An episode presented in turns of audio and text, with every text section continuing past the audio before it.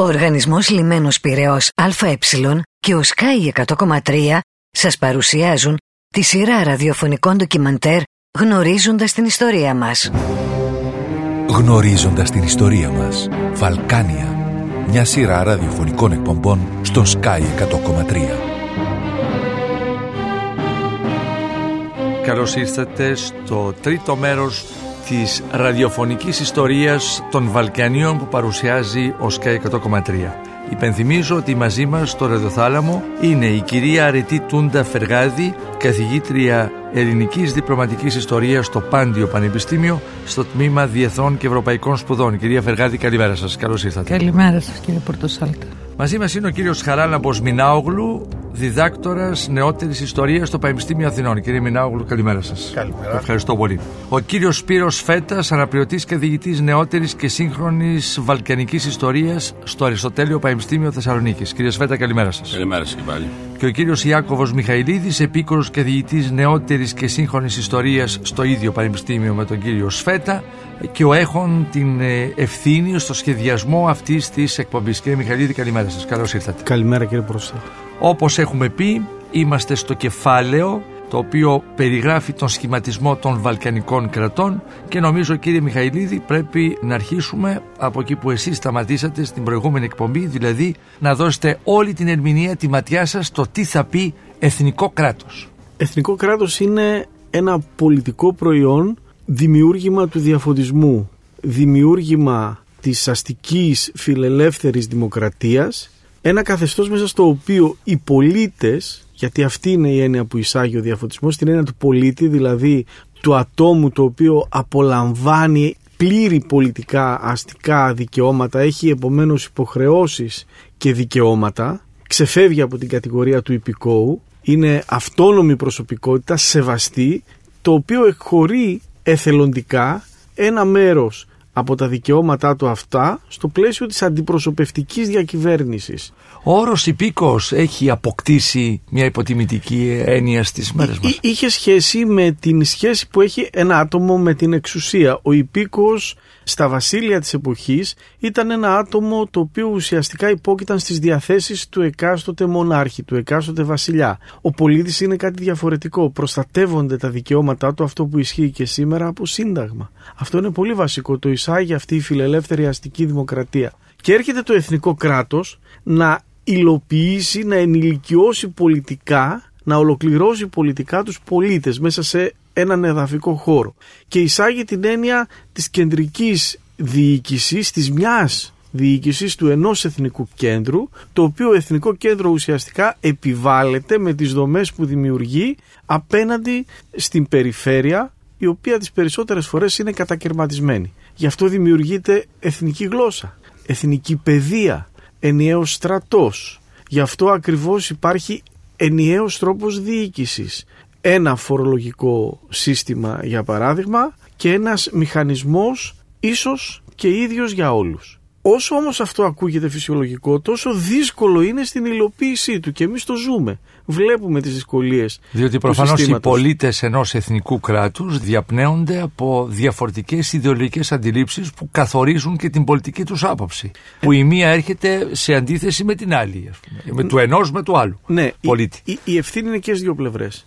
Αφενός η κεντρική διοίκηση δεν μπόρεσε να εμφυσίσει στους πολίτες ένα αίσθημα δικαίου και ίσης αντιμετώπισης. Περιγράφετε αλλά... το δικό μας εθνικό κράτος, Περι... τη μηχανή, τα χαρακτηριστικά του δικού μας. Περιγράφω ή όλων των Βαλκανικών; Όλων των Βαλκανικών κρατών, όπου το σύστημα της νομής της εξουσίας με έναν τρόπο προνομιακό της, των εκάστοτε ελίτ και της επιβολής του και της αναπαραγωγής του μέσω του πελατειακού συστήματος ήταν κάτι που εφαρμόστηκε από την πρώτη και όλα στιγμή.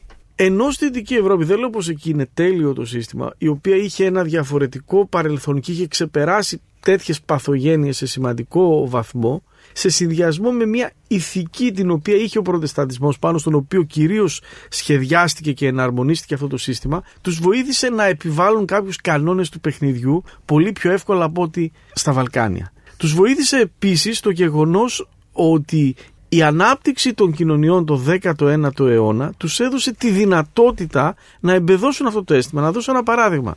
Όταν λαμβάνεται μια απόφαση σε κεντρικό επίπεδο για να φτάσει, μιλώ για το 19ο αιώνα, στην πιο απομακρυσμένη επαρχία, προϋπέθεται ημέρες, πολλές φορές εβδομάδες, ακόμη και μήνες. Ουσιαστικά η ουσία της εφαρμογής του νόμου είχε ακυρωθεί. Η ταχεία επικοινωνία ανάμεσα στο κέντρο και την περιφέρεια είναι ένα στοιχείο που αποτελεί κρίσιμο παράγοντα για την επιβολή της εθνικής ιδεολογίας και της ισχυροποίησης του εθνικού κράτους. Όταν στις βιομηχανικές κοινωνίες της Δυτικής Ευρώπης ο 19ος αιώνας συνοδεύτηκε από τη συγκρότηση ενός εθνικού ας πούμε σιδηροδρομικού δικτύου με απίστευτες ταχύτητες για την εποχή εκείνη. Αφού προηγουμένως από τον 17ο αιώνα ο Κρόμγουελ είχε καθαρίσει τις ε, παρτίδες του με τη Βασιλεία Φυσικά. στην Βρετανία. Ειδικά στη Βρετανία. Αυτό μπορούσε πιο εύκολα λοιπόν να εμπεδοθεί. Άρα ο, ο σιδηρόδρομος έτρεξε γρηγορότερα. Έτρεξε γρηγορότερα και η βιομηχανική ανάπτυξη πήγε χέρι-χέρι θα έλεγα, επιτρέψτε μου την έκφραση, με την εμπέδωση του κράτους του εθνικού. Στα Βαλκάνια δυστυχώς η βιομηχανική επανάσταση για πολλούς λόγους έφτασε πολύ αργά στα τέλη του 19ου αιώνα και στις αρχές του 20ου και συνδυάστηκε με αρκετά προβλήματα. Επομένως δεν μπόρεσε αυτό το πολιτικό μόρφωμα που ήρθε από τη Δυτική Ευρώπη να βρει ένα γόνιμο έδαφος ούτως ώστε να μπορέσει να επιβάλλει την ιδεολογία του και τους κανόνες λειτουργίας του. Ο κατακαιρματισμός συνεχίστηκε, η πελατειακή δομή της εξουσίας όχι μόνο συνεχίστηκε αλλά αναπτύχθηκε με αποτέλεσμα από την πρώτη κιόλας στιγμή της συγκρότησής του το σύστημα να έχει δημιουργηθεί στρεβλά και από την πρώτη κιόλας στιγμή το ζήτημα του εξυγχρονισμού να είναι κυρίαρχο για την κάθε πολιτική ελίτ όλων των Βαλκανικών κρατών. Και πάντοτε λοιπόν μιλούμε για έναν εξυγχρονισμό και πάντοτε στρεφόμαστε στο παρελθόν να δούμε ποιες είναι αυτές οι εξυγχρονιστικές ομάδες, οι οποίες θα αναμορφώσουν το σύστημα. Ένα σύστημα που, επαναλαμβάνω, αναπτύχθηκε για πολλούς λόγους στρεβλά από τη στιγμή της γέννησής του, της εισαγωγής του στην ε, περιοχή των Βαλκανίων. Και αυτό δημιουργεί όλα αυτά τα φαινόμενα, όλο αυτό τον ανορθολογισμό, την γενικευμένη παθογένεια και πολλές φορές είναι σαν να προσπαθούμε να τετραγωνίσουμε τον κύκλο. Δεν λέω πως δεν έχουν γίνει βήματα εμπρός, έχουν γίνει σημαντικά βήματα ευρώ. Δεν λέω πως όλα είναι μαύρα, ότι δεν υπάρχει λύση. Απλά προσπαθώ να αποδώσω τις ευθύνες εκεί που υπάρχουν. Δηλαδή οι ευθύνες είναι συνολικές έχουν σχέση και με τον τρόπο που δομήθηκε η κρατική εξουσία, έχουν σχέση και με τις ιδιαίτερες συνθήκες των Βαλκανίων, οικονομικές, κοινωνικές και πολιτικές, αλλά και με αυτήν την φοβερή θα έλεγα αιμονή των επιμέρους τοπικών παραγόντων και τοπικών μορφωμάτων εξουσίας να διατηρήσουν τα κεκτημένα τους. Τα, τα οποία κεκτημένα τους είχαν προσδοθεί ή τα είχαν αποκτήσει στο διάβα των χρόνων υπό την Οθωμανική Αυτοκρατορία. Ναι, όμως αυτό ήταν φυσιολογικό. Ναι. Δηλαδή το ζήτημα των κοινοτήτων ήταν ο τρόπος που ήταν οργανωμένη η κοινωνία. Και από εκεί βεβαίως ξεκινάει το ερώτημα που θέτουν πολλοί και το οποίο δεν απαντιέται βέβαια εύκολα. Αν τελικά το εθνικό κράτος ήταν το κατάλληλο πολιτικό προϊόν για να εφαρμοστεί στα Βαλκάνια. Αυτό είναι ένα μεγάλο ερώτημα όμως. Τη συγκεκριμένη περίπτωση ήταν το πιο απτό πολιτικό πρόγραμμα για να εφαρμοστεί. Και εν τέλει αυτό εφαρμόστηκε. Πρέπει μέχρι σε ένα σημείο να το διαχειριστούμε, να δούμε πώς μπορεί να βελτιωθεί αυτό το πράγμα, ώστε η καθημερινότητα να γίνει σαφώς καλύτερη. Και ένα άλλο που μας απασχολεί κατά καιρούς είναι αν όλα αυτά τα αρνητικά πλην των θετικών που συναντούμε στην οργάνωση του κράτους μας είναι προϊόν των 400 χρόνων της σκλαβιάς μας από την Οθωμανική Αυτοκρατορία. Αλλά αυτό θα το ξαναβάλω στο τραπέζι δηλαδή, αφού προηγουμένως πάρω την άποψη του κ. Μινάουγλου για το τι είναι κατά την άποψή του εθνικό κράτος. Το εθνικό κράτος είναι αυτό το οποίο περιέγραψε και ο κ. Μιχαηλίδης. Αυτό το οποίο θα ήθελα ναι, να προσθέσω είναι ότι πολλές από τις παθογένειες που παρατηρούμε σε εμάς είναι παθογένειες ευρύτερα, δηλαδή το πελατειακό κράτος δεν είναι κάτι το οποίο υπάρχει μόνο στα βαλκανικά αστικά κράτη. Είναι γνώρισμα του τρόπου της αντιπροσωπευτικής δημοκρατίας, που είναι στην ουσία το βασικό πολίτευμα το οποίο κυριάρχησε σε αυτό το μοντέλο κράτους. Από εκεί και μετά, σαφώς και για τη δική μας την περίπτωση ήταν ένα μεγάλο άλμα να μπούμε σε αυτήν τη λογική. Μπορεί βέβαια, ειδικά για εμάς, τώρα μιλάω ειδικά για τους Έλληνες, έννοιες όπως η έννοια του πολίτη που είπαμε και πριν, να ήταν δικές μας. Δεν την δημιούργησε ο διαφωτισμός. Ο διαφωτισμός την επανανοηματοδότησε την έννοια του πολίτη, σαφώς. Αλλά ήταν μια έννοια ήδη οικία στον ελληνικό πληθυσμό. Ακόμα και ξεχασμένοι, αλλά στη λογιοσύνη, στις ελίτ, οι οποίες έτσι κι αλλιώς γόνοι αυτών των ελίτ της εποχής της τουρκοκρατίας ήταν αυτοί εν πολλής που υπήρξαν και οι νέες ηγεσίες. Σε αυτές τις ελίτ λοιπόν οι όροι αυτοί ήταν γνωστοί, υπήρχαν, επανανοηματοδοτήθηκαν και θα έλεγα ότι το γεγονός ότι εμείς ακουμπούσαμε τροποντινά σε αυτήν την ερμηνεία ή παρερμηνεία για άλλους του αρχαίου πολιτικού μορφώματος της δημοκρατίας που έκανε η νεότερη Ευρώπη ήταν το οποίο βοήθησε, όθησε να γίνει αποδεκτό από την ελληνική κοινωνία. Και η αντιπροσωπευτική δημοκρατία, παρότι για πολλούς έτσι, θεωρητικούς και της πολιτικής επιστήμης δεν είναι ακριβώς δημοκρατία, εν τούτης και μόνο το στοιχείο του εκλέγην και εκλέγεστε το οποίο διέθετε ήταν κάτι το οποίο οδήγησε στο να γίνει αποδεκτό από την ελληνική κοινωνία αυτό το σύστημα. Και εγώ θα έλεγα ότι είναι βεβαίως πολλά τα ερωτηματικά κατά πόσον ήταν η καλύτερη μορφή κράτους με στην ουσία άλλη εναλλακτική, για να πούμε τα πράγματα με το όνομά τους, το αυτοκρατορικό πάλι βασιλικό. Δηλαδή να δημιουργεί το μια αυτοκρατορία στη θέση της Οθωμανικής Αυτοκρατορίας, μια ελληνική αυτοκρατορία, η οποία θα περιλάμβανε και τους υπόλοιπους Ορθόδοξους λαούς σίγουρα. Αυτό ήταν ουσιαστικά το άλλο που είχαμε να επιλέξουμε. Πραγματικά δεν ξέρω τι θα τέριαζε καλύτερα, αλλά αυτό είναι πάλι μια ιστορική υπόθεση το θέμα είναι ότι η λύση που δόθηκε ήταν αυτή και με αυτήν τη λύση πορευόμαστε και βλέπουμε τι κάνουμε. Μια μικρή παρατήρηση. Και το άλλο σχήμα όμως προποθέτει μια οργάνωση. Προποθέτει μια δομή. Το πρόβλημα, αν καταλαβαίνω καλά, είναι στην προσπάθειά μας να βρούμε αυτή την δομή και να τη μετακάνουμε κρατική οργάνωση. Άρα, είτε με το ένα σχήμα, είτε με το άλλο σχήμα, αφού στο πρώτο σχήμα δεν έχουμε καταφέρει ακόμη να πάρουμε αυτή την κρατική δομή, ίσως γιατί νιώθουμε και κάτι προς την δυτική πλευρά που δεν μας επιτρέπει να πάμε και να το αντιγράψουμε τα καλά του κομμάτι. Γιατί δεν λέω ότι, όπως λέει ο κ. Μιχαλίδης, δεν υπάρχει τίποτα ιδανικό στη ζωή. Προφανώς σε όλα τα συστήματα υπάρχουν υπέρ και κατά. Μας εμποδίζει κάτι να πάμε να αντιγράψουμε τουλάχιστον αυτά που αντικειμενικά αντιλαμβανόμαστε όλοι ότι είναι τα σωστά. Θεωρώ ότι δεν μας εμποδίζει κάτι. Θεωρώ ότι και αυτό ακριβώς και αντιγράψαμε πράγματα οι Έλληνες που πηγαίνουν στην Ευρώπη στα χρόνια της τροκοκρατίας παίρνουν στοιχεία από εκεί. Και γράφουν κιόλας ότι στο τάδε σημείο η Ευρώπη μας ξεπέρασε, ενώντας τους αρχαίους Έλληνες σοφούς. Το παραδέχονται. Δεν νομίζω δηλαδή ότι έχουμε πρόβλημα να αντιγράψουμε το καλύτερο. Ε, κάποιοι μπορεί να έχουν έτσι, αλλά ε, νομίζω ότι γενικά σαν επικρατούσα άποψη νομίζω ότι είμαστε ανοιχτοί σε αυτό. Είναι ίσως οι διαφορετικότητες του βιωμένου παρελθόντος οι οποίες μπορεί να βαρύνουν ίσως περισσότερο από ό,τι νομίζουμε σήμερα. Κύριε Σφέτα. Ναι, δικές μου επισημάνσεις. Ναι. Αν είμαστε πάντα στο τι είναι εθνικό κράτο. εδώ δεν είμαστε και στο πώς φτιάχνουμε εμείς τα κράτη και πού είναι οι διαφορές μας με το δυτικό κόσμο. Έτσι. Υπάρχει μεγάλη διαφορά στην εξεγρόση εθνικών κρατών. Ο μιλήτο Βαλκάνιος, κατά Εννοείται ο Βαλκάνιος ομιλώ. Αγγλία-Γαλλία. Εκεί δεν υπήρχε ξένη κυριαρχία.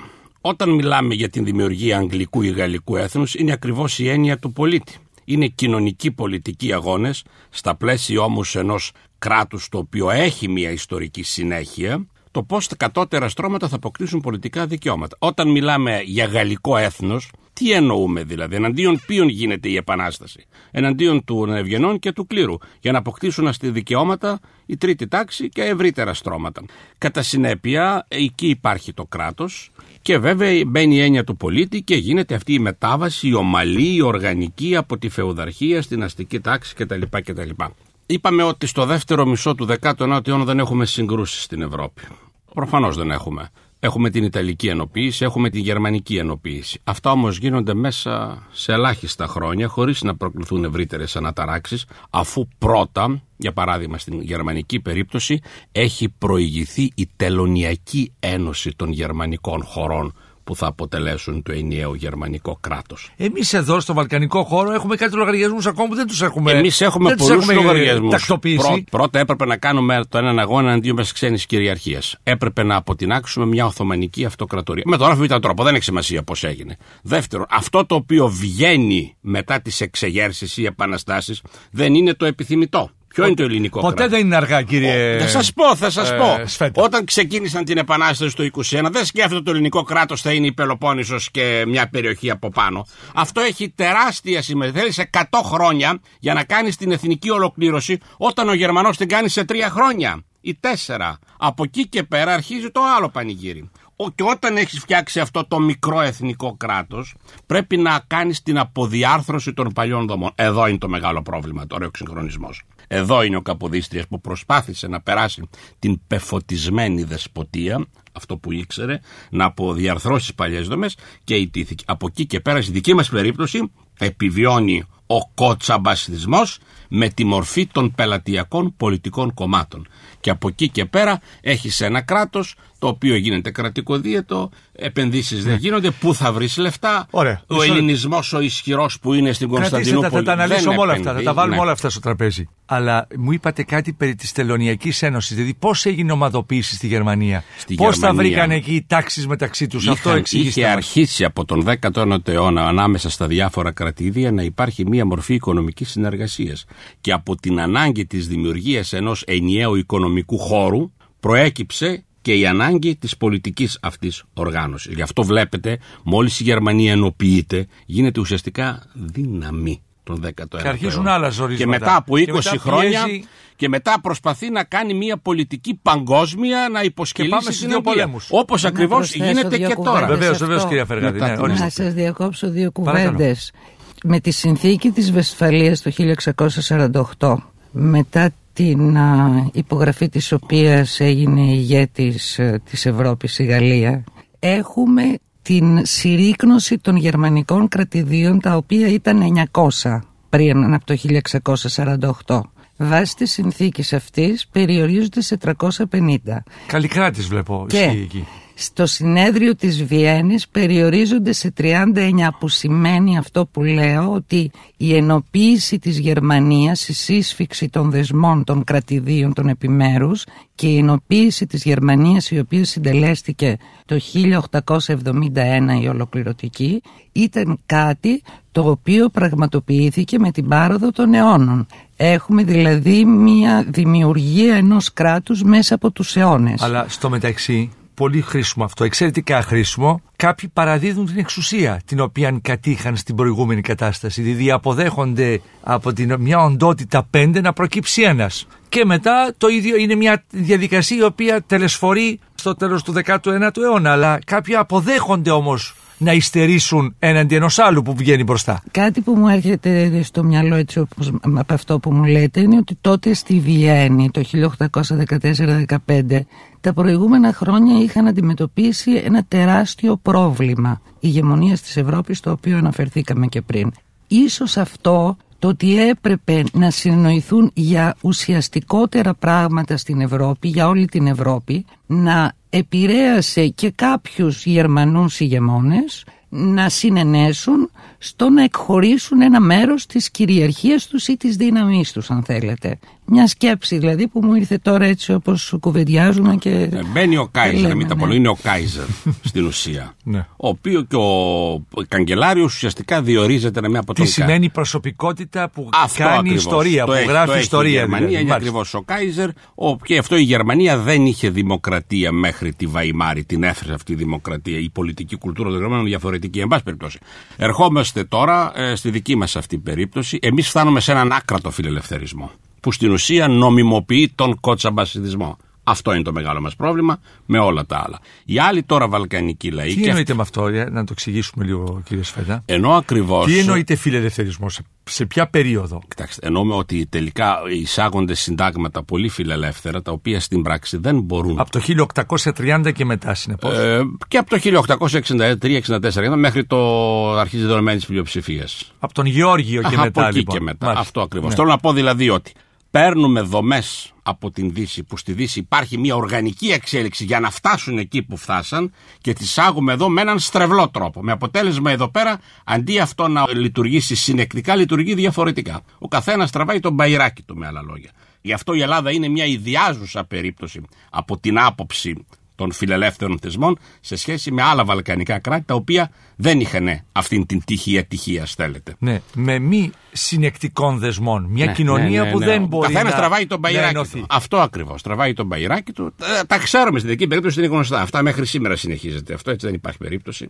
Ναι, άλλο τα ξέρουμε και άλλο να, Να τα, τα λέμε, παρουσιάζει να τα παρουσιάζει. ένας πανεπιστημιακός Μα- δάσκαλος που διδάσκει ιστορία, κύριε Σφέτα. Μα αυτή γι' αυτό εντρυφήσει. Το λέμε. και έχει εντρυφήσει πάνω σε αυτό. Εσείς μπορεί να τα θεωρείτε ως δεδομένα στο μυαλό σας, αλλά άλλοι άνθρωποι είναι καλό να τα ακούν, δηλαδή να τους εξηγεί η επιστήμη αυτό που, που Αυτό ζούμε το οποίο σήμερα. είναι αυτό Ναι. το οποίο βιώνουμε σήμερα.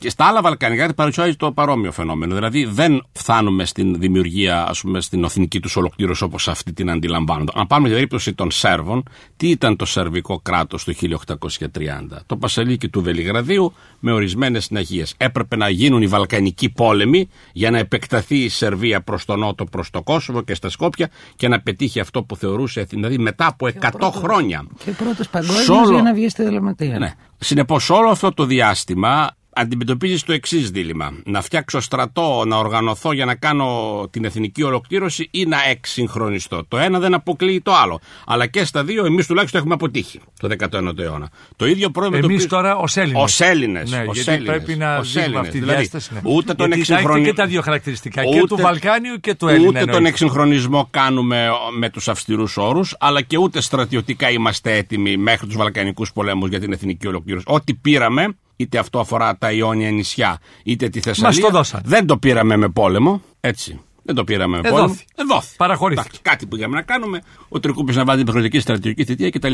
Τώρα, από εκεί και πέρα, το πώς θα κάνεις τον εξυγχρονισμό, δηλαδή τι θα κάνεις. Θα εισάγεις νομοθεσία από το εξωτερικό. Πράγμα που αντιμετωπίζει η Σερβία. Να φέρουμε νομοθεσία αυστριακή. Να αποσυνδεθούν οι δομές που υπάρχουν, οι Ζάντρογκα, να αντιδρούν οι χωρικοί, οι οποίοι δεν θέλουν να πληρώνουν φόρους, δεν θέλουν το Α, θέλουν το Β. Όλοι αντιμετωπίζουν το πρόβλημα. Φτιάξεις βιομηχανία. Αν τώρα πας να φτιάξεις εθνική βιομηχανία, παράδειγμα η Σερβία, αντιδράει η Αυστρία, η οποία δεν θέλει να ανταγωνίσει τρία κράτη. Πας να έχεις το Δούναβι. Εγώ, Σερβία, έχω το Δούναβι. Πάω να φτιάξω εμπορικό στόλο στο Δούναβι. Δεν μου αφήνει η Αυστρία. Ή η Ρουμανία, η οποία είχε πολύ καλή υποδομή όταν φτιάχνει και αυτή κράτος για να αναπτύξει εγχώρια βιομηχανία, εκεί εμποδίζεται πάλι από τους Αυστριακούς. Θέλω να πω ότι αυτό μέχρι σε ένα σημείο ισχύει το Πότε τι- αρχίζει να φτιάχνει κράτος η Ρουμανία, κύριε Σφέτα, για να το η έχουμε Ρουμανία. ξεκάθαρο Ακριβώς, στο γιατί μυαλό τους πριν είχε τεθεί το ζήτημα, μιλάμε για Βλάχους και Μολδαβούς είναι η επίσημη ονομασία. Από το 1859-1861 επίσημα μπαίνει ο όρος Ρουμανία. Και από εκεί και πέρα πλέον επισημοποιείται αυτός ο όρος. Θέλω να πω ότι όλα τα κράτη αντιμετώπισαν αυτή την ε, προσπάθεια του εξυγχρονισμού, αλλά ήταν ένας τρευλός εξυγχρονισμός. Το βασικό στοιχείο είναι το εξής. Η απουσία μιας αστικής τάξης με συγκροτημένη ιδεολογία η οποία θα μπορούσε να λειτουργήσει. Αυτό είναι η μεγάλη αδυναμία των Βαλκανίων. Μια να δηλαδή δούμε τώρα και στην περίπτωση της Ρουμανίας που είχε καλή υποδομή. Ποια είναι η αστική τάξη, είναι οι πρώην βογιάροι, οι οποίοι μεταλλάσσονται κατά κάποιο τρόπο σε αστού, χωρίς να έχουν την ιδεολογία και χωρίς να κάνουν το βασικό να λύσουν το αγροτικό ζήτημα. Η Ρουμανία έχει ένα με τεράστιο αγροτικό πρόβλημα, 1907 σε μεγάλη αγροτική εξέγερση. Πολιτικοί θεσμοί κτλ. υποτυπώντε. Δύο κόμματα εναλλάσσουν την εξουσία πάλι με πελετειακές σχέσεις κτλ.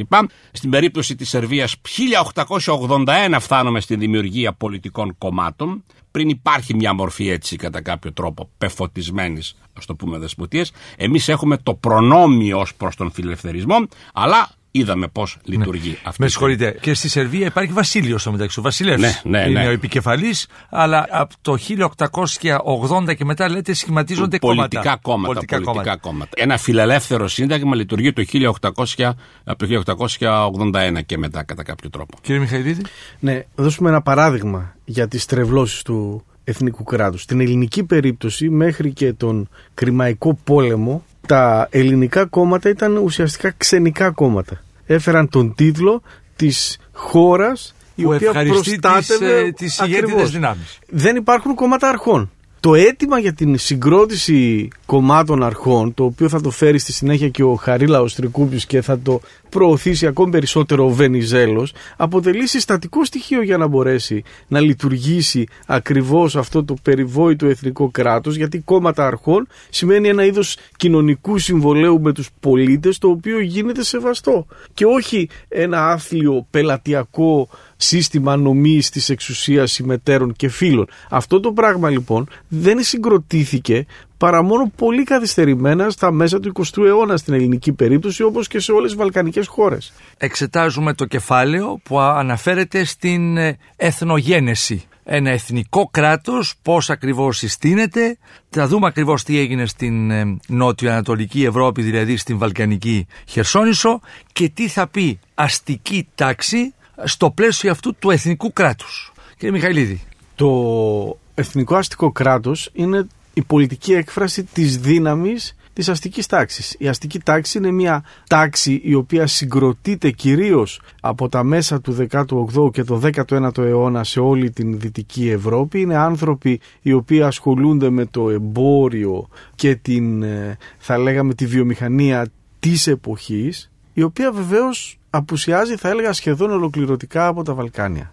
Και γιατί απουσιάζει εγώ εξακολουθώ να δίνω έμφαση στην απουσία της βιομηχανικής επανάστασης η οποία είναι αυτή που δημιούργησε την αστική τάξη στη Δυτική Ευρώπη και της έδωσε τη δυνατότητα όχι μόνο να πλουτίσει αλλά να διεκδικήσει και στη συνέχεια και πολιτική εξουσία. Οι άνθρωποι δηλαδή Βρετανοί, Ολλανδοί, ε, ακόμη Ισπανοί και Πορτογάλοι, Γάλλοι επιχειρηματίες, έμποροι που με τα καράβια κινούνταν από τη μια άκρη του Ατλαντικού στην άλλη κουβαλώντας ε, προϊόντα και πλουτίζοντας τις νέες χώρες αλλά και ασκούμενοι με το εμπόριο ε, από την Ανατολή προς τη Δύση στην Βαλκανική Χερσόνησο νομίζω έλειψαν δραματικά. Ο κλασικός τύπος του εμπόρου, κυρίως μικροεμπόρου, ο οποίος εντός της Οθωμανικής Αυτοκρατορίας μετανάστευε και κουβαλούσε κάποια προϊόντα προς την κεντρική, τη Δυτική Ευρώπη και εισήγαγε κάποια άλλα.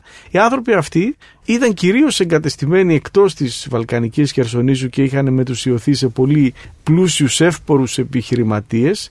Ήταν λίγοι στον αριθμό από αυτούς θα προέρθουν εξάλλου και οι μεγάλοι ευεργέτες εντός του 19ου και του 20ου αιώνα. Στην Βαλκανική Χερσόνησο όμως η οικονομία παρέμενε κατά βάση, είπε και ο Θάνος Οβερέμης στο απόσπασμα που μας διαβάσετε, σε ποσοστό 80% αγροτοκτηνοτροφική. Αυτό το πράγμα δεν διευκολύνει την ανάπτυξη της επιχειρηματικότητας της αστικής τάξης. Και από τη στιγμή που δεν δημιουργούνται κάποια οικονομικά συμφέροντα από μία τάξη φορέα των νέων ιδεών είναι επόμενο ότι οι παλαιές τάξεις, κυρίως δηλαδή οι τάξεις που επί τουρκοκρατίας είχαν την εξουσία την οποία την αντλούσαν κυρίως από την έγκαια ιδιοκτησία από τα τσιφλίκια, από τα κτήματα που είχαν και από τις προσόδους που αντλούσαν από την τοπική φορολόγηση. Αυτοί λοιπόν παρέμειναν κυρίαρχοι. Αυτοί ήταν οι κυρίαρχοι, αυτοί θα επανδρώσουν εννοώ με την έννοια της χρηματοδότησης των κομμάτων του 19ου αιώνα και γενικότερα του κρατικού μηχανισμού και είναι αυτοί οι οποίοι θα ζητήσουν εξαργύρωση των υπηρεσιών τις οποίες προσέφεραν είτε με διευρυμένα προνόμια είτε με την απορρόφηση του πελατειακού τους δικτύου στον ε, αμαρτωλό ας πούμε γραφειοκρατικό θεσμό. Δεν συγκροτούνται λοιπόν οι αστικές τάξεις σε όλα τα Βαλκάνια είναι κυρίως εύποροι άνθρωποι, θα ξεχωρίσουν ορισμένοι αλλά μία μορφή συνείδησης, ταξική συνείδησης. Ώστε δεν προκύπτει ούτε στην Ελλάδα ούτε στα άλλα Σε στα καμία περιοχή των Βαλκανίων το διάστημα αυτό. Η συνείδηση θα παραμείνει ανάμεσα στον παλαιό κόσμο και στις νέες δυνάμεις, οι οποίες όμως νέες δυνάμεις δεν ξέρω κατά πόσο ήταν φορείς νέων ιδεολογικών μοντέλων και δεν ήταν απλώς νέοι άνθρωποι οι οποίοι διεκδικούσαν ουσιαστικά να αντικαταστήσουν το ίδιο καθεστώς όμως. Απλά δηλαδή να έχουμε εναλλαγή προσώπων. Και εν πολλής μέσα στο 19ο αιώνα αυτό είδαμε στα Βαλκάνια. Οχυρωμένους γύρω από τον βασιλικό θεσμό ή από τα παρασιτικά κόμματα εναλλάσσονταν άνθρωποι, αναδιανεμόταν η εξουσία και τι συνέβαινε, πλατεία Κλαθμόνος εδώ στην Αθήνα, μαζικές αποχωρήσεις. Έβγαινε ο ένας, έφυγαν Ήταν πεδίο Κλαθμών και Οδυρμών, ανάλογα ποιος κυβερνούσε για την απολύσει τους αντιπάλους δημόσιους υπαλλήλους. Ο κύριος Φέτα θα μας κάνει την παρουσίαση σε λίγο την περιοίκηση στα Βαλκάνια, αλλά θέλω να πάω και στον κύριο Μινάογλου και να βάλω το εξής ε, ζήτημα. Εάν κύριε Μινάογλου αυτό που περιγράφει ο κύριος ε, Μιχαηλίδης οφείλεται σε ό,τι αφορά στο ελληνικό ε, εθνικό κράτος αν αυτό οφείλεται στην οπισθοδρόμηση της ε, ανάπτυξης βιομηχανίας στην Οθωμανική Αυτοκρατορία αν εμάς μας επηρέασε περισσότερο. Αλλά θέτω και ένα άλλο ζήτημα. Συνιστά βιομηχανική ανάπτυξη η δραστηριότητα στα παράλια της Μικράς Ασίας από τους Έλληνες που ήταν εκεί επί αιώνες εγκαταστημένοι. Δηλαδή είναι η βιομηχανία της Οθωμανικής Αυτοκρατορίας η επιχειρηματικότητα στα παράλια; Κοιτάξτε, το ζήτημα είναι τεράστιο του ποιος είναι, γιατί στην ουσία αγγίζουμε το ερώτημα ποιος είναι αστός και πώς ορίζουμε το τι θα πει αστός. Το ζήτημα είναι τεράστιο, έχουν γραφτεί εκατομμύρια σελίδες πάνω στο ζήτημα αυτό, το οποίο άπτεται βεβαίως και με τις απαρχές του φαινομένου, του συστήματος, εν πάση περιπτώσει, του καπιταλισμού. Ως εκ τούτου, μπορεί από μια θεωρητική άποψη να θεωρήσει κανείς ότι υπάρχει ή ότι δεν υπάρχει. Δηλαδή, με κάποιο συγκεκριμένο ορισμό του τι είναι αστός, μπορεί κανείς να θεωρήσει ότι υπάρχει αστική τάξη και προεπαναστατικά και μπορεί να θεωρήσει και ότι δεν υπάρχει. Σίγουρα η ελληνική περίπτωση έχει κάποιες ιδιαιτερότητες κυρίως βεβαίως έξω από τον χώρο ο οποίος τελικά απετέλεσε το πρώτο ελληνικό κράτος. Υπάρχουν Έλληνες αστεί Σίγουρα πόσο αυτοί έχουν σαφή διαμορφωμένη ταξική συνείδηση είναι ένα τεράστιο ζήτημα. Θέλει πάρα πολύ συζήτηση. Δεν, δεν μπορώ να τοποθετηθώ καν σε αυτό το θέμα. Αλλά υπάρχουν μεγάλοι επιχειρηματίες, τεράστιοι επιχειρηματίες, σχηματικά ας πούμε είναι επιχειρηματίες που μπορούν να επηρεάσουν την παγκόσμια αγορά. Υπάρχουν Έλληνες αλλά υπάρχουν σε αυτό που λέμε ελληνισμό των παρικιών. Υπάρχουν εκτός του ελληνικού κράτους. Στο χώρο που τελικά απετέλεσε το πρώτο ελληνικό κράτος πράγματι δεν υπήρχαν τέτοιοι. Και αυτό σίγουρα επηρέασε την εφαρμογή και των πολιτικών θεσμών οι οποίοι συνεπάγονται το αστικό κράτος, τον τύπο κράτους δηλαδή που υιοθετήθηκε. Από εκεί και πέρα η όποια εκβιομηχάνηση υπήρξε στην Οθωμανική Αυτοκρατορία ήταν σίγουρα σε ένα βαθμό και ελληνική, δηλαδή ήταν ελληνικών συμφερόντων, αλλά ο βαθμός της πράγματι τουλάχιστον μέχρι τα μέσα του 19ου αιώνα ελέγχεται αρκετά ποιος ήταν.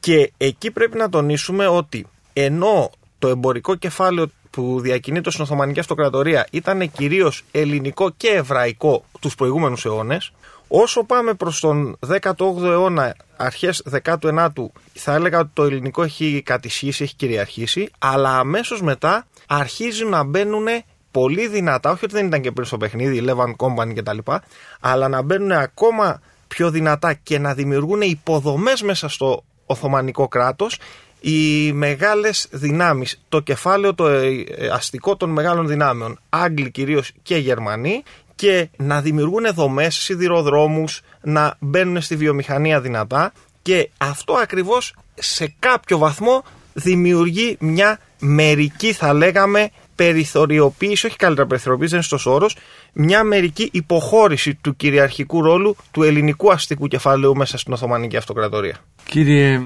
Σφέτα, αρχίζουμε την περίγη στην ε, νότιο-ανατολική Ευρώπη.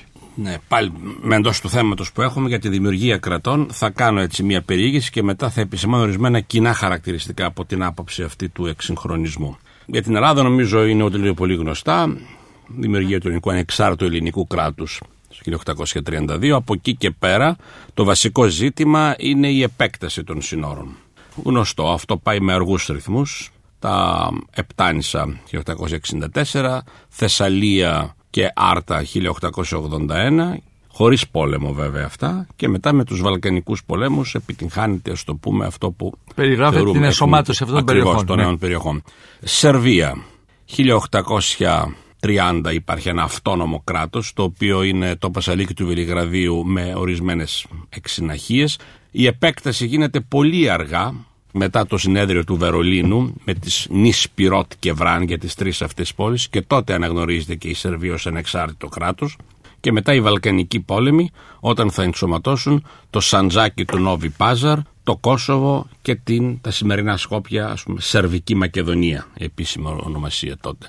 Ρουμανία, Ένωση Βλαχίας Μολδαβίας 1859, αναγνώριση του κράτους ως Ρουμανία από την Οθωμανική το 1961 μετά είναι με η ιδέα των Ρουμάνων προς τα που στρέφεται, εννοείται θέλουν την Τρανσιλβανία, θέλουν την Βεσσαραβία, δεν μπορούν να διεκδικήσουν αυτές τις περιοχές και εκτονώνεται ο ρουμανικός εθνικισμός με την ανακοίνηση του Κουτσοβλαχικού, διότι έχουν πάρει την Βόρεια Δοβροτσά το 1878 και θέλουν εκεί πέρα να επικίσουν την περιοχή αυτή με Ρουμάνους. Πού θα τους βρούμε, θα κάνουμε τους Κουτσόβλαχους Ρουμάνους. Έτσι εμπλέκεται η Ρουμανία στο Κουτσοβλαχικό ζήτημα. Μία παρένθεση εδώ, το λέτε, αλλά να το ξαναβάλω πάλι. Η βλάχη των ε, ηγεμονιών με τους ε, βλάχους εν Ελλάδη... Ε, δεν έχουν σχέση, όχι, όχι, όχι. Μπορεί να υπάρχει έτσι μια συγγένεια, αλλά είναι διαφορετικές καταβολές. Ναι, δηλαδή οι Ρουμάνοι δεν είχαν σχέση με τους βλάχους εδώ της Μακεδονίας. Προσπαθούσαν όμως οι Ρουμάνοι με την προπαγάνδα τους να δημιουργήσουν ρουμανική συνείδηση ναι. στους κουτσόβλαχους, ώστε να έχουν έτοιμο ανθρώπινο δυναμικό προκειμένου να επικίσει τις νέες χώρες, κυρίως στη Δοβροτσά, όπου το ρουμανικό στοιχείο ήταν πάρα πολύ συχνό. Αυτός είναι ο λόγος που. Ήθελα να κάνουμε μεταφύτευση πληθυσμού, λοιπόν. Αλλά για το κάνεις αυτό, προσδημιουργείς συνείδηση. Πώς θα κάνεις συνείδηση, θα φτιάξεις σχολεία, εκκλησία. Γι' αυτό και δραστηριοποιήθηκε πολύ η προπαγάνδα του Βουκουρεστίου στην περιοχή των Γρεβενών και της Υπήρου. Μιλάμε για ομάδες πειμενικέ. Δεν μιλάμε για τα αστικά στρώματα τα οποία ήταν φανατικοί Έλληνες. Στην Πίνδο πήγε. Τους κατοίκους της Πίνδο πήγε να εκρουμανίσει, λοιπόν. Μετά μιλάμε για το Μαυροβούνιο, το οποίο γίνεται ανεξάρτητο κράτος το 1878 και και διευρύνεται εδαφικά, αλλά όσον αφορά την ταυτότητα, τότε οι Μαυροβούνοι έχουν ακόμα σερβική ταυτότητα. Τώρα, ποιοι είναι οι αντίπαλοι στον κάθε Βαλκανικό λαό στην προσπάθεια αυτή της εθνικής ολοκλήρωσης; Για μας, οι αντίπαλοι είναι οι Τούρκοι, από το 1871 και μετά όμως είναι και οι Βούλγαροι. Εμφανίζεται ο Σλαβικός κίνδυνος. Οπότε έχουμε εναλλαγή των ρόλων. Τους άλλοτε εχθρούς μας τους κάνουμε συμμάχους προκειμένου να αντιμετωπίσουμε τους νέους εχθρούς. Εδώ γίνεται και λόγος πλέον για ελληνοοθωμανική φιλία κατά των Σλάβων, κατά των Βουλγάρων. Αργότερα θα αντιμετωπίσουμε και τον αλβανικό εθνικισμό. Στην περίπτωση τώρα των Σέρβων, οι εχθροί είναι οι Οθωμανοί, θέλουν κατέθουν προς τα κάτω, αλλά και οι Αυστριακοί. Διότι μπαίνει και το ζήτημα στην σερβική μεγάλη ιδέα Ποια είναι δηλαδή αυτή, εντάξει, είναι η Βοσνία, είναι το βόρειο, η Βόρεια Αλβανία, είναι το Μαυροβούνιο, είναι τα Σκόπια, η πρωτεύουσα του Στέφανου Δουσάν κτλ. Αλλά είναι και οι Σέρβοι της Αυστρίας.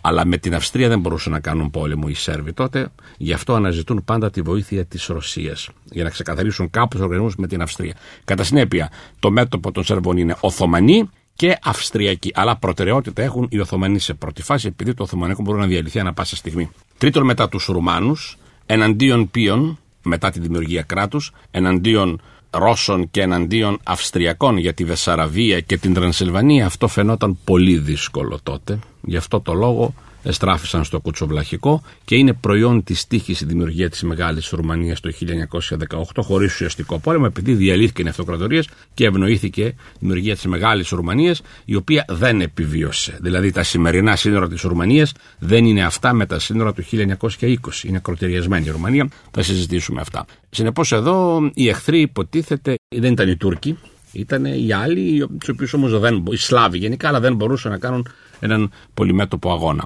Στην περίπτωση τώρα των Αλβανών, εδώ έχουμε να κάνουμε με κουλτούρα της φάρας, σε αυτές τις δυτικές κοινωνίες των Βαλκανίων. Ο εχθρός ποιος μπορεί να είναι, είναι υποτίθεται οι Τούρκοι στην περίπτωση να αποκτήσουν την ανεξαρτησία τους, αλλά σε κάθε περίπτωση αυτοί συνεργάζονται πολύ με τους Σέρβους σε στρατικό επίπεδο, προκειμένου να πετύχουν αυτούς τους στόχους. Αυτά είναι τον 19ο αιώνα, τον 20ο αιώνα για τον οποίο θα μιλήσω. Έχουμε τα νέα έθνη, με, για πολιτικούς λόγους δημιουργούνται, όπως είναι το Σλαβομακεδονικό έθνος, όπως είναι το Μαυροβουνιακό έθνος και όπως είναι και το Μολδαβικό έθνος. Αυτά τα οποία δεν υπήρχαν τότε. Τώρα, κοινά χαρακτηριστικά όσον αφορά από την άποψη του εξυγχρονισμού, αυτά για τα οποία συζητάμε. Πρώτον, ο αγροτικός χαρακτήρας των Βαλκανικών κοινωνιών. Πλειοψηφία του πληθυσμού είναι αγρότε. Αλλά και εδώ αγροτική επανάσταση με την κυριολεξία δεν γίνεται. Δηλαδή, δίνεις στους αγρότες τη γη. Από εκεί και πέρα πρέπει να λάβεις μέτρα για τον εξυγχρονισμό των μέσων παραγωγής, για τα δάνεια, για το ΑΒ. Οι αγρότες είναι χρεωμένοι, μπαίνει την κογλυφία το ΑΒ. Εντονότερο είναι το πρόβλημα κυρίως στη Ρουμανία, διότι εκεί, λόγω της ορκοκρατίας, εκεί δεν είχαμε ένα αυτόνομο καθεστώς και δεν είχαμε τον Οθωμανό Μπέι, αλλά η τάξη των εντός εισαγωγικών ευγενών είναι η τάξη των βογιάρων, των μεγαλοκτηματιών. Οπότε όταν δημιουργείται κράτος, αυτή η τάξη παραμένει κυρίαρχη, εξυγχρονίζεται κάπως, γίνεται αστική εντός εισαγωγικών, αλλά δεν πάβει να είναι η τάξη των βογιάρων χωρίς καμία εξυγχρονιστική διαδικασία. Εκεί δεν γίνεται αγροτική μεταρρύθμιση, με αποτέλεσμα η πλειοψηφία του αγροτικού πληθυσμού να είναι εξαρτημένη χωρική και να είναι στα πλαίσια της εξαθλίωσης. Γι' αυτό έχουμε και μεγάλη αγροτική εξέγερση το 1907 με πολλούς συνεπώς νεκρού. Πρώτον, ο αγροτικός χαρακτήρας. Δεύτερον, η σχνίαστική τάξη εντός εισαγωγικών, κυρίως απουσία ιδεολογίας κτλ. Τότε ποιες είναι οι ηγετικές ομάδες αυτά Οι, τα ηγε- κράτη; οι ηγετικές ομάδες είναι οι παλιές ελίτ, οι οποίες προσαρμόζονται στα νέα δεδομένα. Αν μα μιλήσουμε τη Ρουμανία, η αλληνεγόμενη αστική τάξη είναι οι παλιοί βογιάροι, οι οποίοι θέλουν να δημιουργήσουν βέβαια εθνική βιομηχανία, να διώξουν τους Έλληνες, τους Εβραίους κτλ. Γι' αυτό υπάρχει αντισημιτισμός. Επί της ουσίας όμως το πολιτικό σύστημα είναι δύο κόμματα τα οποία ανταλλάσσουν εξουσία χωρίς να κάνουν καθόλου μεταβολές.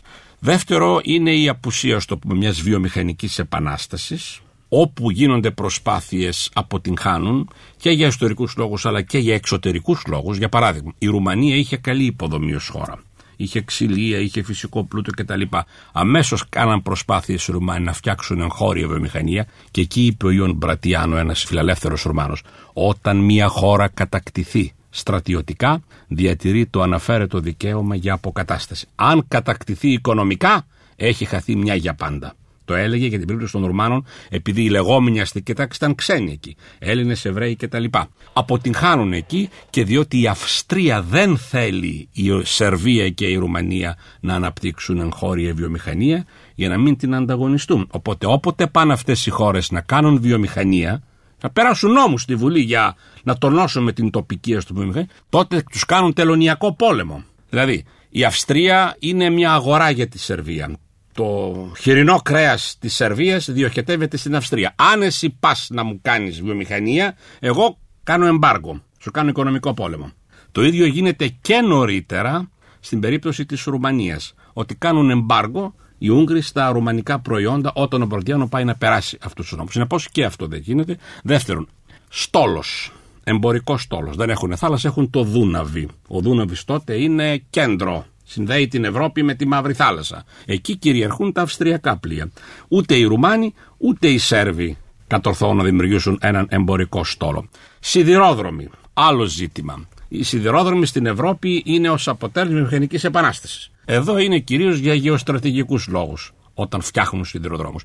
Τηλέγραφος. Πότε εγκαθίσατε τηλέγραφος, στη διάρκεια του Κρημαϊκού πολέμου στις περισσότερες βαλκανικές χώρες, απλά και μόνο για να εξυπηρετούν τις ανάγκες της Αγγλίας και της Γαλλίας στις επικοινωνίες. 1800. Τότε, 54-55, Προς τότε, 60, τότε εκεί. και στη Ρουμανία και στη Σερβία μπαίνουν. Βλέπουμε συνεπώς τις καθυστερήσεις αυτές τις διαφορές που υπάρχουν ανάμεσα. Δεύτερο, δημόσιο χρέος. Με συγχωρείτε. Είναι στα Με ύψη. συγχωρείτε. Με αυτό λέτε ότι παρατηρείται μια προσπάθεια των κεντρικών ευρωπαϊκών δυνάμεων να μείνουν υπανάπτυκτα αυτά τα κράτη.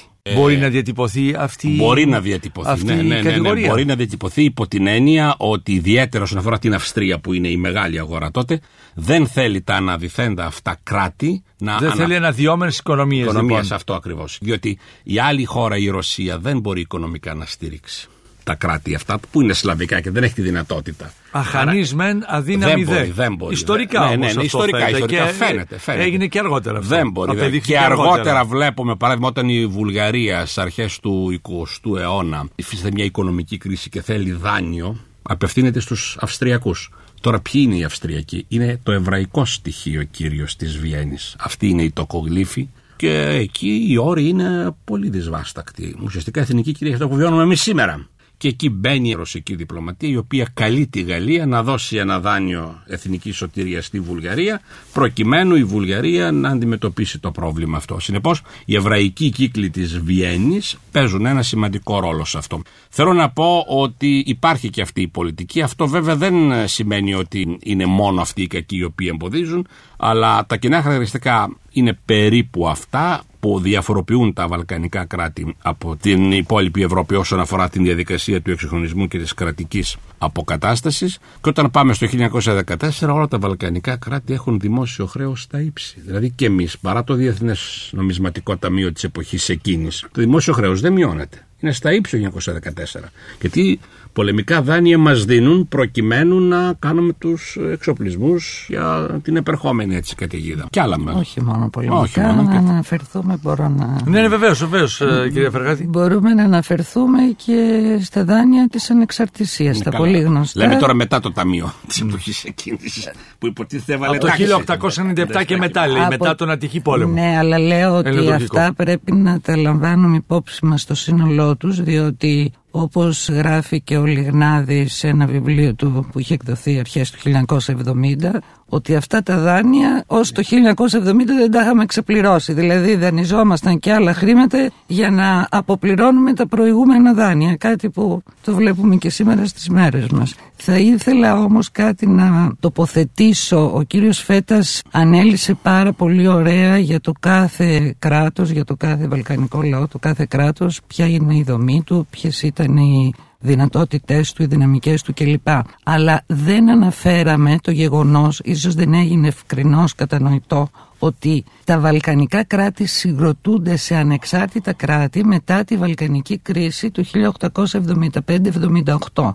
Νομίζω ότι είναι κάτι που πρέπει να το τονίσουμε, να το υπογραμμίσουμε. Τι συνέβη τότε; Τότε συνέβη μια βαλκανική κρίση ανάμεσα στα βαλκανικά κράτη όπου είχαμε και το 76 νομίζω 77-78 το Ρωσοτουρκικό πόλεμο. Υπήρχε αντιπαλότητα Ρωσίας Οθωμανικής Αυτοκρατορίας. Παρενέβησαν οι άλλες δυνάμεις. Η Μεγάλη Βρετανία βοήθησε πάρα πολύ την Τουρκία την Οθωμανική Αυτοκρατορία εκείνη την περίοδο. Και Εκείνο επίσης που μπορούμε να υπογραμμίσουμε και πρέπει μια και μελετούμε την ιστορία μας είναι ότι λόγω της βοήθειας που πρόσφερε η Μεγάλη Βρετανία στην Οθωμανική Αυτοκρατορία στη διάρκεια του Ρωσοτουρκικού πολέμου η Τουρκία της πούλησε τη Μεγάλη Βρετανία, την Κύπρο. Κύπρο, συγγνώμη. Και από τότε έχουμε την εμπλοκή και της Μεγάλης Βρετανίας στην Κύπρο με όλα τα παρεπόμενα που γνωρίζουμε και φτάνουν ως τις μέρες μας. Νομίζω ότι αυτά είναι σημαντικές πλευρές της ιστορίας του τόπου μας και της περιοχής της Νοτιού Βαλκανικής που πρέπει να υπογραμμίζουμε και να εντοπίζουμε. Κάτι άλλο έτσι από την όλη συζήτηση που έχω παρακολουθήσει, κάτι το οποίο ενδεχομένως δεν υπογραμμίστηκε όσο θα έπρεπε και όσο πιστεύω ότι θα έπρεπε. Ο ελληνικός λαός που σχηματίστηκε σε ένα μικρό περιορισμένο εδαφικά κράτος ήταν πάρα πολύ φτωχός. Το κράτος ήταν φτωχό, αδύναμο, ο λαός ήταν φτωχός, επομένως πολύ περιορισμένα μπορούμε να μιλάμε για αστική τάξη σε έναν πολύ μικρό αριθμό του πληθυσμού. Νομίζω ότι είναι κάτι που δεν διευκρινίστηκε αυτό αρκετά. Αρκεί να σας πω ότι όταν, και θα κλείσω με αυτό την παρέμβασή μου, ότι όταν ο Καποδίστριας πήγε στην Αίγινα, πρώτη πρωτεύουσα του ελληνικού κράτους, για να μιλήσει εκεί στο λαό, στο λόγο που έβγαλε έλεγε ανάμεσα στα άλλα η φωνή του λαού μου έσχιζε την καρδιά. Όπως έφτασε στην Αίγινα και τον υποδέχτηκε ο φτωχός λαός κακοντημένος, ταλαιπωρημένος, σε σπηλιέζους, αν δεν είχαν σπίτια να ζήσουν. Δηλαδή μέσα σε μια τέτοια κατάσταση δεν είναι εύκολο να μιλάμε για μια ισχυρή αστική τάξη την περίοδο εκείνη στην Ελλάδα που ερχόταν η περίοδος αυτή μετά από έναν επταετή, οκταετή πόλεμο ανεξαρτησίας. Αυτό είναι και αλλά και ο ελληνισμός της διασποράς που όταν αργότερα θα αποκτήσει χρήμα στην εποχή του Τανζιμάτ δεν επενδύει στο ελληνικό κράτος. Υπάρχουν Έλληνες του εξωτερικού αλλά λειτουργούν ως τραπεζίτες κυρίως. Απλώς χρηματοδοτούν με ευεργετήματα. Επενδύσεις δεν γίνονται πολύ αργά. Λοιπόν, το άλλο όντως για τα Βαλκανικά κράτη, ανεξαρτησία είναι του Βερολίνου. Εκεί όμως το τίμημα της ανεξαρτησίας έπρεπε να πληρωθεί για κάθε χώρα. Για παράδειγμα, κάνουν ανεξάρτητη τη Ρουμανία, αλλά τη λένε μαθήματα δημοκρατικού ήθους. Θα σέβεστε τα δικαιώματα των Εβραίων. Τότε μπαίνουν ένα προστασία των μειονοτήτων, μειοψηφιών κατά κάποιο τρόπο. Μαθήματα δημοκρατικού ήθους. Το ίδιο και με τη Σερβία και με τον Παπαδόπουλο. Σέβεσαι τα δικαιώματα των μουσουλμάνων κατά κάποιο τρόπο. Σε εμάς το γνωστό αυτό αποπληρώσετε τα βαβαρικά δάνεια για τη Θεσσαλία και την Ήπειρο. Τότε μπαίνουμε και στα χρηματιστήρια λόγω της καλής τάσης που τηρήσαμε στον επόμενο παιδί. Πάντα ήμασταν χρεωμένοι. Και βέβαια είναι μεταέκδηλος ο ανταγωνισμός Αυστρίας και Ρωσίας στα Βαλκάνια. Είναι η περίοδος του υπεριαλισμού μετά από το 1878. Η Σερβία τίθεται υπό την εξάρτηση της Αυστρίας με εμπορική συμφωνία που ακριβώς είναι στην ουσία αυτό. Θα μου εισάγεις αγροτικά προϊόντα, κυρίως χοιρινότερο στην περίπτωση της Αυστρίας, θα εισάγεις βιομηχανικά προϊόντα από μένα. Είναι περίπλοκα τα πράγματα. Πάντως και έτσι κατανοούμε ότι μια κοινωνία με αυτά τα χαρακτηριστικά και αναφέρομαι στην ελλαδική κοινωνία να βγάλει πολιτικό ο οποίος θα είναι και ρεαλιστής, θα έχει και την γεωστατηγική στην αντίληψή του, να είναι και ακέραιος άνθρωπος, να μπορεί να κρατάσει ισορροπίες μεταξύ των ισχυρών δυνάμεων, να μην είναι δουλικός απέναντί τους, να έχει λοιπόν όλα αυτά τα ποικίλα χαρακτηριστικά στα οποία τα βλέπω όσο από αυτά που έχω διαβάσει στο πρόσωπο του Ελευθέριου Βενιζέλου, δεν είναι και τόσο εύκολο. Δηλαδή δεν μπορείς να βγάλεις τέτοιους πολιτικούς συχνά πυκνά, κυρία και κυρία. Δεν μπορείτε να βγάζετε. Ο 19ο αιώνας χαρακτηρίζεται ως ο μακρύς αιώνας. Για μεν τη Δυτική Ευρώπη είναι η διαδικασία του εξυγχρονισμού, για μας είναι η διαδικασία ακόμα της εθνικής αποκατάστασης, δηλαδή το ανατολικό ζήτημα. Γνωρίζοντας την ιστορία μας. Βαλκάνια. Μια σειρά ραδιοφωνικών εκπομπών στο Sky 100,3. Εάν σας άρεσε το ραδιοφωνικό ντοκιμαντέρ που μόλις ακούσατε, μπείτε στο sky.gr κάθετος podcast και γίνετε συνδρομητής. Περιμένουμε όμως και τα σχόλιά σας ή ακόμα καλύτερα την κριτική σας στα iTunes. Η δική σας κριτική στα iTunes θα βοηθήσει και άλλους Έλληνες σε όλο τον κόσμο να ανακαλύψουν τα νέα podcasts του Sky και να γνωρίσουν την ιστορία μας. Για την εκπομπή συνεργάστηκε ο Ιάκωβος Μιχαηλίδης, επίκουρος καθηγητής νεότερης και σύγχρονης ιστορίας στο Αριστοτέλειο Πανεπιστήμιο Θεσσαλονίκης. Παρουσίαση Άρης Πορτοσάλτε. Παραγωγή Τζένι Ποπουλίδου. Επιμέλεια εκπομπής Αθανασία Χατζή. Η ηχογράφηση και η τεχνική επεξεργασία έγινε από τους ηχολήπτες του Sky 100,3. Ο Οργανισμός Λιμένος Πυραιός ΑΕ και ο Sky 100,3 σας παρουσίασαν τη σειρά ραδιοφωνικών ντοκιμαντέρ γνωρίζοντας την ιστορία μας.